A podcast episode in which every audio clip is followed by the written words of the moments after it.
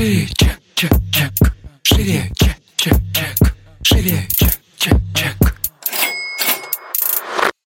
Всем привет! Это выпуск подкаста «Шире чек». Меня зовут Ира Подрез, и дважды в неделю вы слышите мой голос. В этом подкасте мы говорим про продажи, как перестать их бояться, что делать с синдромом самозванца, как поднять чек и начать зарабатывать больше. Ну и самое главное, к чему мы с вами идем, это системные продажи. Сегодня традиционный выпуск с ответами на вопросы. Если вы на меня не подписаны, не понимаете, на чьи вопросы я отвечаю, то рекомендую подписаться на мой инстаграм. Там периодически я выкладываю окошко, где, собственно, мои читатели задают вопросы, а я потом на них отвечаю в подкастах или же сразу в сторис. Погнали.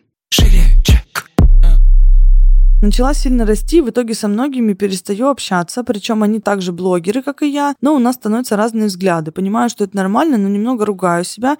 Иногда и они тоже э, мало общаемся. Вопрос э, такой, что вы испытываете чувство вины, потому что вы не общаетесь с людьми, с которыми вам не интересно, или вы испытываете чувство вины за то, что вы немножко зазвездились и перестали общаться с тем, с кем вы раньше общались. Вот, это вопрос вот такой открытый, потому что у меня, допустим, от роста дохода были ребята, которые отвалились, потому что, ну, просто не смогли пережить э, там рост, это один контекст. И у меня дофига э, знакомых и друзей, очень близких людей мне, кто э, прекрасно со мной общается, с кем я прекрасно общаюсь, кто у меня на свадьбе, на дне рождения был. И это вообще не зависит от денег. Вот, поэтому здесь надо понимать, что вы сами в это вкладываете, где вас это сам, самого, наверное, триггерит, может быть. И на то, что они блогеры, да, ну, как бы это, как сказать, один социальный слой какой-то, условно. Там даже, даже не социальный слой, какое-то социальное занятие. Типа, вот мы блогер, какая-то специализация. Вот. Но вопрос, почему, типа, при деньгах вы перестали общаться, а, это вопрос да, неинтересно один контекст, зазвездились другой контекст, что у вас там, э, непонятно. Вот, у кого-то э, именно это связано с тем, что люди стали на деньги по-другому реагировать.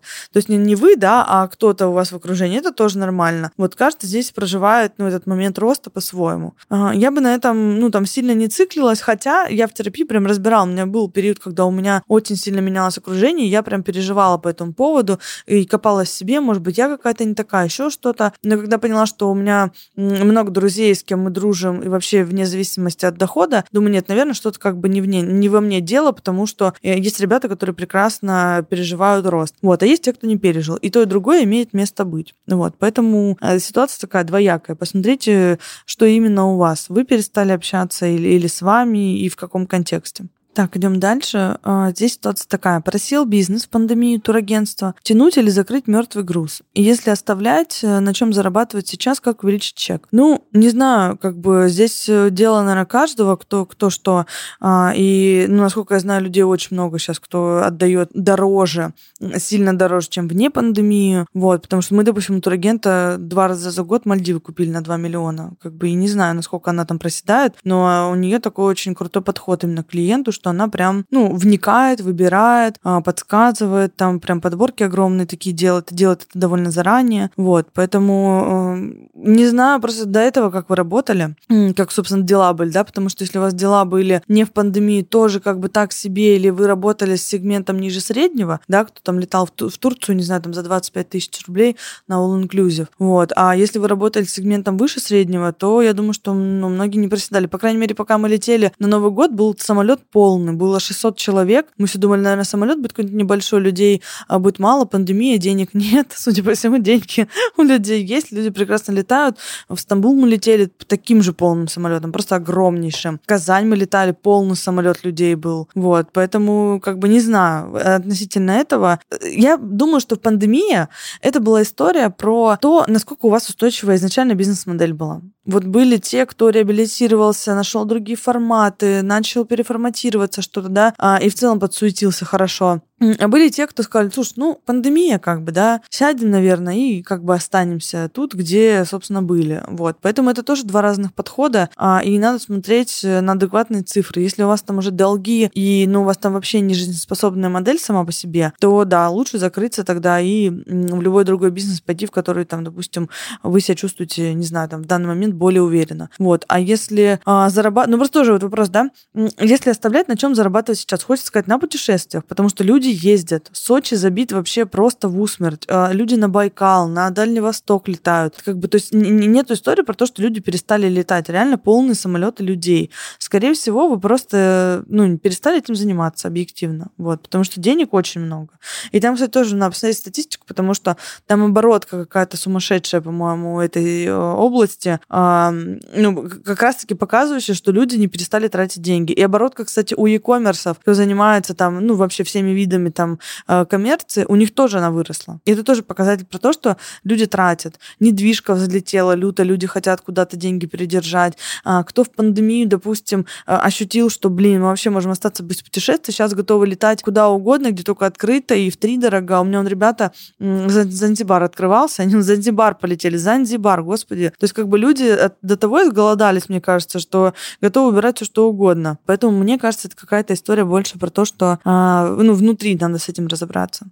Был вопрос такой, Ир, можно поподробнее про бизнес-инструменты? Вы же используете АМА, может что-то еще? Вот кроме АМА у нас больше ничего нет. А, что у нас? Обучающая платформа, мы работаем не на гид-курсе, а на Каджабе, а, и у нас АМА CRM. Все. То есть как бы нам... Я вообще не очень вижу, наверное, смысла там что-то такое большое. Я даже не знаю, наверное, что еще нужно внедрить в бизнес.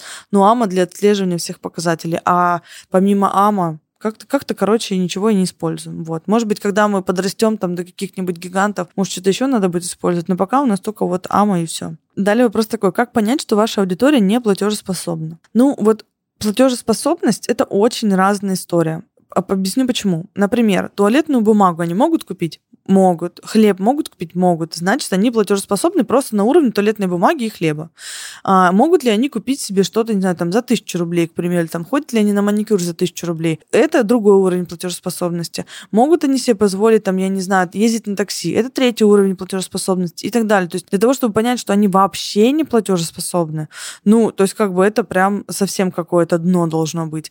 Другой вопрос, что вы продаете, по какой цене, да, и насколько а, у вас аудитория совпадающая с уровнем потребности. То есть, э, когда вы им продаете то, что у них действительно болит. Вот. Как понять, насколько она не платежеспособна или платежеспособна, я бы сделала как минимум опросы, там что-то связанное с бытовыми вещами, типа как часто вы покупаете то-то, или как часто вы ездите туда-то, или там ездите ли вы на такси, или там, ну вот какие-то такие бытовые вопросы, которые помогут вам понять. Например, в такси, кстати, это очень хорошо ну, показывает уровень а, жизни в целом, да, у человека. Если он ездит э, на такси крайне редко или не ездит совсем, ну, то у него него там доход, не знаю, там, наверное, до 50 тысяч рублей. Если он, да, ну да, плюс-минус где-то так, наверное. Если он ездит на такси, и там класс такси, можно спросить, класс такси тоже хорошо показывает в целом. Я просто вижу да, по своему окружению, как ребята пересаживались с эконома на комфорт, потом на комфорт плюс, кто-то на бизнес пересел.